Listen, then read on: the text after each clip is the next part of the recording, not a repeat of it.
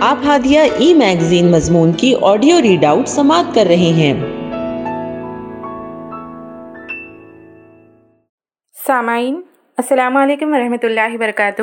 میں ناظرہ نیرہ، ہادیہ کے شمارے جولائی دو ہزار بائیس کے مضمون کی آڈیو پروگرام میں آپ کا استقبال کرتی ہوں۔ آئیے ہم اس کا آغاز ہادیہ کے زمرے النور میں درس قرآن سے کرتے ہیں، جس کا عنوان ہے، میری کاوشوں کا حاصل تیری بندگی یا رب اور اس کی رائٹر خنسا سبحانی ہے اعوذ باللہ من الشیطان الرجیم۔ بسم اللہ الرحمن الرحیم۔ رب حب لی من الصالحین۔ فبشرناہ بغلام حلیم۔ فلما بلغ معه السعی قال، یا بنی انی ارى إني أرى في المنام أني أذبحك، فانظر ماذا ترى.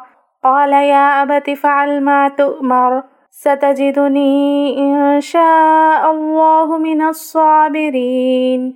فلما أسلم وتله للجبين.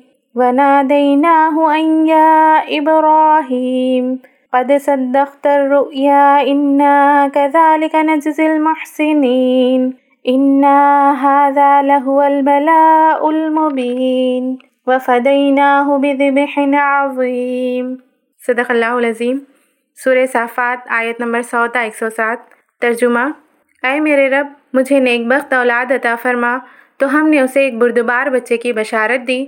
پھر جب وہ بچہ اتنی عمر کو پہنچا کہ اس کے ساتھ چلے پھرے، تو ابراہیم نے کہا، میرے پیارے بچے، میں خواب میں اپنے آپ کو تجھے ذبح کرتے ہوئے دیکھ رہا ہوں۔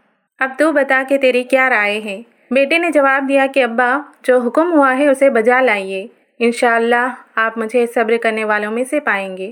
غرض جب دونوں متی ہو گئے اور اس نے اس کو پیشانی کے بل گرا دیا تو ہم نے آواز دی کہ اے ابراہیم، یقیناً تو نے اپنے خواب کو سچا کر دکھایا۔ بے شک ہم نے کی کرنے والوں کو اسی طرح جزا دیتے ہیں۔ در حقیقت یہ کھلا امتحان تھا اور ہم نے ایک بڑا ذبیحہ اس کے فدیے میں دے دیا۔ آیات مذکورہ اطاعت خداوندی کی اعلیٰ مثال پیش کرنے والا واقعہ نبی ابراہیم علیہ السلام اور ان کے فرزند حضرت اسماعیل علیہ السلام کا ہے۔ حضرت ابراہیم علیہ السلام الگ الگ آزمائش سے گزرتے رہے ہوش سنبھالا اپنے والد آذر کے کام میں ہاتھ بٹانے لگے۔ جلد بتوں سے انکار کیا، پھر کیا تھا؟ اپنے بیگانے ہو گئے قوم دشمن بن گئی۔ وہ گلیاں جن میں کبھی کھیلا کودا کرتے تھے، وہ تنگ ہو گئیں۔ جو نگاہیں جواں ابراہیم علیہ السلام کو دیکھ کر رشک کیا کرتی تھیں، اب ان سے بیزاری ٹپکنے لگی۔ حاکم وقت نے زندگی تنگ کر دی۔ تکلیف پہنچانے کا کوئی موقع ہاتھ سے نہ جانے دیا۔ آخر وہ وقت بھی آیا کہ اپنوں کو چھوڑ کر نامعلوم منزل کی طرف نکل پڑے۔ اپنے رب کے مشن میں پوری مستعدی سے لگ گئے۔ اب عمر ڈھلنے لگی۔ اللہ سے دعا کی کہ اے رب، نیک صالح اولاد نصیب فرما۔ دعا قبول ہو گئی۔ حضرت ابراہیم علیہ السلام اور ان کی اہلیہ بی بی حاجرہ کی زندگی میں خوشیوں کی بہار آ گئی۔ ابھی ننھے اسماعیل علیہ السلام اپنے پیروں پر کھڑے ہونا بھی نہیں سیکھ سکے تھے۔ ابھی ان کے والدین نے انہیں جی بھر کر کھلایا بھی نہ تھا۔ اپنے لال کے ساتھ ابھی چند دن ہی گزارے تھے کہ حضرت ابراہیم علیہ السلام کو اللہ کا حکم ملتا ہے۔ اپنی اہلیہ اور بچے کو صفا پہاڑی پر چھوڑ کر دعوت دین کے مشن پر نکل جائیں۔ اپنے لخت جگر اور ہر مصیبت میں ساتھ دینے والی رفیق حیات کو یوں غیر آباد بیابا میں چھوڑ جانا بہت آزمائش میں ڈال دینے والا حکم تھا۔ لیکن جب اللہ کا یہ حکم بی بی حاضرہ علیہ السلام نے سنا تو بغیر کسی خوف کے کہنے لگیں، آپ اپنے رب کے حکم کی تعمیل کریں۔ وہ ہمارے ساتھ ہے۔ یقیناً رب کی اطاعت کرتے وقت بندہ تنہا بالکل نہیں ہوتا، اس کا رب اس کے ساتھ ہوتا ہے۔ حضرت ابراہیم علیہ السلام دیا گیا مشن مکمل کر کے جب لوٹے تو وہاں پانی کا شیریں چشمہ بہ رہا تھا، جس کے ارد گرد ہرے بھرے پیڑ پودے نکل آئے تھے۔ کچھ لوگ بھی آباد ہو چکے تھے۔ اب اپنے لخت جگر پر باپ کی محبت، ماں کا دلار نچھاور ہو رہا تھا۔ آزمائش کے لمبے سفر کے بعد یہ ایام میسر آئے تھے، لیکن ابھی امتحان مکمل نہیں ہوا تھا۔ اللہ کا حکم آتا ہے کہ اپنے لخت جگر کی قربانی پیش کرو۔ وہ لخت جگر جس کے لیے دعائیں کی گئی تھیں، جس سے مدتوں کے فراق کے بعد اب ملے تھے۔ اپنے لخت جگر سے رب کا حکم بیان کرتے ہیں۔ بچے نے اپنی نیک ماں کے سائے میں پرورش پائی تھی۔ اپنے باپ کی اطاعت و بندگی کی بے مثال زندگی وہ جانتا تھا۔ اپنے رب کی اطاعت کے لیے وہ مکمل تیار ہو چکا تھا۔ فوراً کہتا ہے، پیارے ابا جان، جو حکم ملا ہے اسے کر گزریں۔ انشاءاللہ آپ مجھے ثابت قدم پائیں گے۔ اس واقعے سے حضرت اسماعیل علیہ السلام کے بے مثال جذبے کی تو شہادت ملتی ہی ہے۔ اس کے علاوہ یہ بھی معلوم ہوتا ہے کہ اس کمسنی ہی میں اللہ تعالیٰ نے انہیں کیسی ذہانت اور کیسا علم عطا کیا تھا۔ یہ واقعہ مینا کے مقام پر پیش آیا تھا۔ حضرت ابراہیم علیہ السلام نے فرزند کے گلے پر چھری چلائی۔ اللہ کی قدرت ایسی کہ چھری نے کام نہ کیا۔ بعض تاریخی اور تفسیری روایات سے معلوم ہوتا ہے کہ شیطان نے تین مرتبہ حضرت ابراہیم علیہ السلام کو بہکانے کی کوشش کی۔ ہر بار حضرت ابراہیم علیہ السلام نے اسے سات کنکریاں مار کر بھگا دیا۔ آج تک مینا کے تین جمرات پر اسی پسندیدہ عمل کی یادگار میں کنکریاں ماری جاتی ہیں۔ حضرت زید بن ارخم رضی اللہ تعالیٰ عنہ نے فرمایا کہ حضور اکرم صلی اللہ علیہ وسلم کے صحابہ نے عرض کیا، یا رسول اللہ، یہ قربانیاں کیا ہیں؟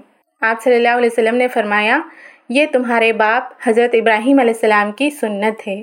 صحابہ نے عرض کیا، یا رسول اللہ، اس سے ہم کو ثواب ملے گا۔ فرمایا، ہر بال کے بدلے ایک نیکی ہے۔ ام المومنین حضرت عائشہ صدیقہ رضی اللہ تعالیٰ عنہ نے کہا کہ رسول صلی اللہ علیہ وسلم نے فرمایا کہ قربانی کے ایام میں ابن آدم کا کوئی عمل خدا تعالیٰ کے نزدیک قربانی پیش کرنے سے زیادہ پسندیدہ نہیں۔ اور جانور قیامت کے دن اپنے سینگوں، بالوں، کھروں کے ساتھ آئے گا اور قربانی کا خون زمین پر گرنے سے قبل خدا تعالیٰ کے پاس پہنچ جاتا ہے۔ حضرت ابو حریرہ رضی اللہ تعالیٰ عنہ نے فرمایا کہ جس میں وسعت ہو اور وہ قربانی نہ کرے تو وہ ہماری عیدگاہ کے قریب ہرگز نہ آئے۔ آخری نبی محمد صلی اللہ علیہ وسلم نرمی اور محبت کے پے کر ایسے شخص کو عیدگاہ سے بھی دور رہنے کا حکم اس لیے دیتے ہیں کیونکہ باپ ابراہیم علیہ السلام کا ہر عمل اسوا ہے۔ ان کا ایمان، ان کا صبر، ان کی عظیمت، اللہ پر ان کا یقین اور اس کی اطاعت کے لیے ہر وقت تیار رہنا نبی ابراہیم علیہ السلام کی زندگی ان اعلیٰ اوصاف سے عبارت ہے۔ عید الاضحیٰ کی قربانی پیش کر کے ہم ان اوصاف کو اپنانے کا گویا عہد کرتے ہیں۔ اس راہ پر چلنے کا عزم باندھتے ہیں، جس پر ہمارے باپ ابراہیم علیہ السلام چلے۔ جس راہ کو اللہ نے قرآن کی آیات کے ذریعے روشن کر دیا ہے۔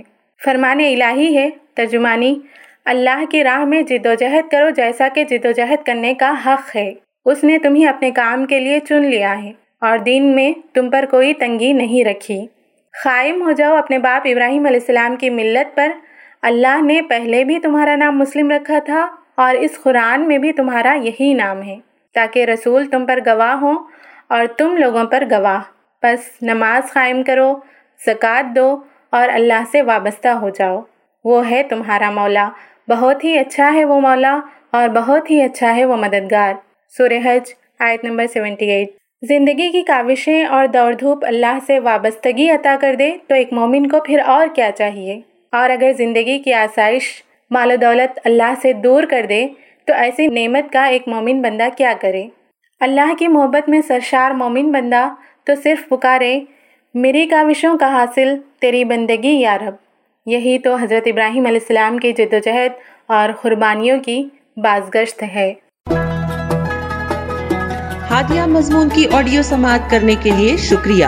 امید ہے کہ آپ کو پسند آیا ہوگا۔ ہمیں آپ کے مشورے کا انتظار رہے گا۔ اپنا مشورہ، تبصرہ اور مضامین editor at Hadiya dot in پر ارسال کریں اور ہادیہ ای میگزین کے مضامین کو پڑھنے کے لیے website W W W dot Hadiya dot in subscribe کریں۔ انشاءاللہ، ہم اگلے ہادیہ ای میگزین کے شمارے سے دلچسپ مضامین کی آڈیو لے کر حاضر ہوں گے۔ تب تک کے لیے اجازت۔ اللہ حافظ۔